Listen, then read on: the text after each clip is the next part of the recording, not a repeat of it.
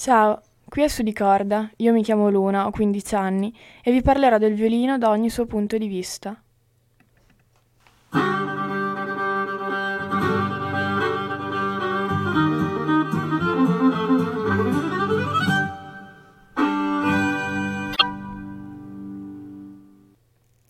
All'inizio della sua storia, durante la seconda metà del XVI secolo, il violino era utilizzato non come strumento indipendente, ma come componente della famiglia delle viole da braccio, nella quale ricopriva il posto della voce di soprano, come anche flauti dolci, viole da gamba, bombardi, tromboni e cornetti.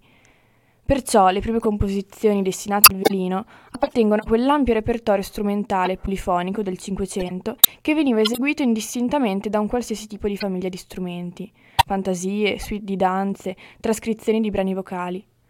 Una delle primissime forme che si stacca dalla pratica polifonica e delinea il violino in funzione solistica è la pratica dell'improvvisazione su madrigali o altri brani vocali, che fiorisce soprattutto nel finire del XVI secolo ad opera dei primi virtuosi.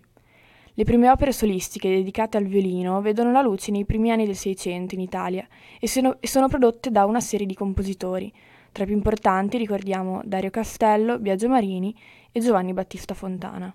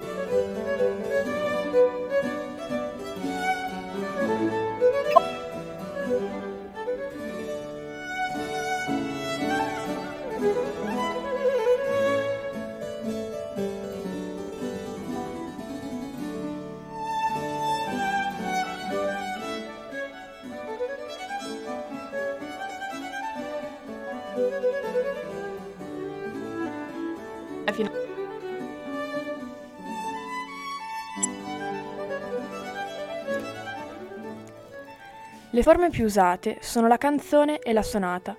L'organico che immediatamente predomina è quello formato da due violini e dal basso continuo, eseguito da uno o più strumenti polifonici, organo, clavicembalo, arpa, al quale si può talvolta trovare aggiunta una parte di basso obbligatorio, eseguibile con uno strumento ad arco, violoncello, viola da gamba o anche a fiato, fagotto, trombone. Per quanto riguarda invece la scrittura, si caratterizza per uno spiccato interesse alla sperimentazione tecnica. Nella seconda metà del XVII secolo, se in Italia si va gradualmente verso uno strumentalismo più classico alla ricerca della maturità e plasticità, che trova la sua massima espressione in, Arca- in Arcangelo Corelli, nei paesi di lingua tele- tedesca invece si afferma una scuola violinistica ancora molto interessata all'aspetto della sperimentazione tecnico-espressiva. A questa corrente appartengono anche Johann Jacob Walter, Johann Heinrich Schmelzer e il suo allievo, il suo allievo Heinrich Ignaz Franz Bieber.